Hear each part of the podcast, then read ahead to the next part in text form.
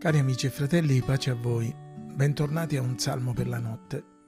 Continua questa sera la nostra lettura del Salmo 119. Leggeremo i versetti 147 e 148. Mi alzo prima dell'alba e grido, io spero nella tua parola. Gli occhi miei prevengono le veglie della notte per meditare la tua parola.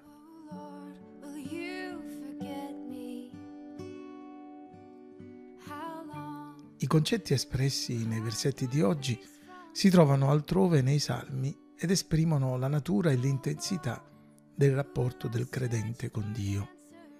Quello che fai all'alba e dall'alba è qualcosa di importante, qualcosa a cui tieni molto e che viene prima delle altre cose. Notiamo per esempio nel Salmo 63 che Davide esprime fin dall'alba il desiderio di Dio, della comunione con Lui Oh Dio, tu sei il mio Dio, io ti cerco dall'alba. Di te è assetata l'anima mia, a te anela il mio corpo languente in arida terra, senza acqua. La comunione con Dio è naturale nella vita di un vero credente. Una coppia che si ama non vive sotto lo stesso tetto perché è obbligata.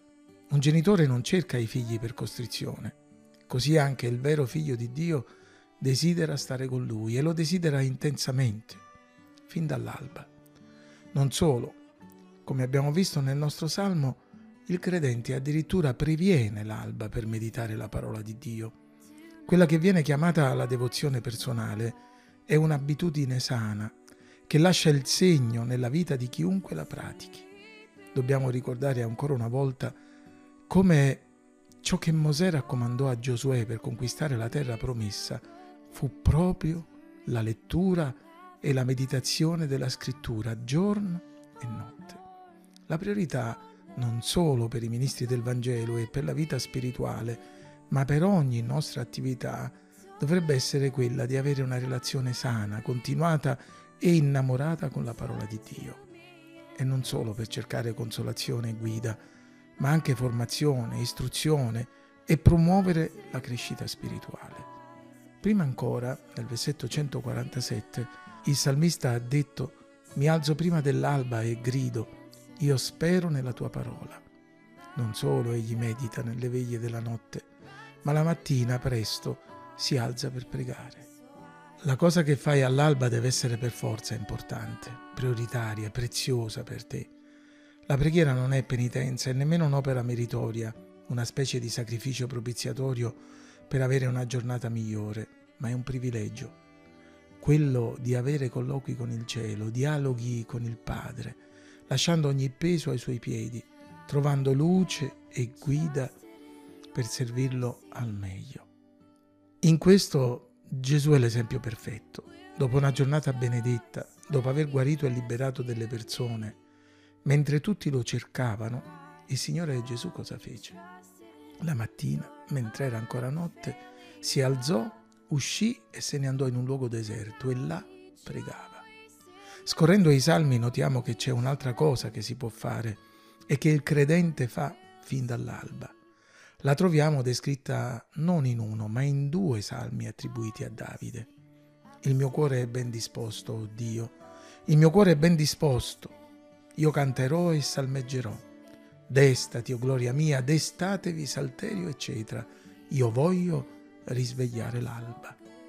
Qui sembra che Davide si alzi e vada nella stanza degli strumenti musicali e si rivolga a loro come se fossero animati, invitandoli ad alzarsi e a cominciare a lodare il Signore. Non è una cosa straordinaria. La mattina la prima cosa da fare, la cosa più importante, la cosa a cui teniamo di più, non è solo cercare la comunione con Dio mediante la meditazione della parola e la preghiera, ma celebrarlo e lodarlo con entusiasmo. Certo, se pensiamo a certe nostre mattine, a certi nostri risvegli, con mille cose da fare e forse altrettante lasciate in sospeso il giorno prima, se pensiamo a quelle mattine in cui ci svegliamo più stanchi di quando siamo andati a dormire, è faticoso trovare forza, volontà e motivazioni per alzarsi. Ebbene, lodare il Signore in questo contesto non è solo difficile, ma addirittura utopico, impossibile, irrealizzabile. Amici e fratelli, la grazia di Dio è in grado di darci questo tipo di risveglio. Un risveglio non solo fisico, ma psicologico, morale, spirituale. Anche a costo di sembrare troppo semplicistici, dobbiamo riconoscere che un buon rapporto con Dio, con la parola, con la preghiera e con la lode sono in grado di influenzare positivamente non solo l'anima e lo spirito, ma anche la mente e il corpo, dandoci forze inaspettate, energie che pensavamo di non avere. Ascoltiamo l'appello del padre saggio dei proverbi. Figlio mio, sta attento alle mie parole, inclina l'orecchio ai miei detti.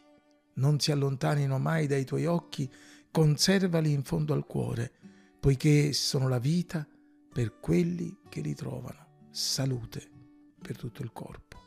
Carissimi, se vogliamo avere una vita più sostenibile, vivere giornate benedette ed efficaci per la gloria di Dio, impariamo a cercarlo dall'alba, a frequentarlo con assiduità, perché stare con Gesù imprime su noi un'impronta che nessuno potrà ignorare, come quando i nemici della Chiesa videro la franchezza di Pietro e di Giovanni e riconoscevano che erano stati con Gesù. Alla fine dei conti, fratelli, qual è l'essenza della nostra vita cristiana se non quella di essere testimoni di Cristo?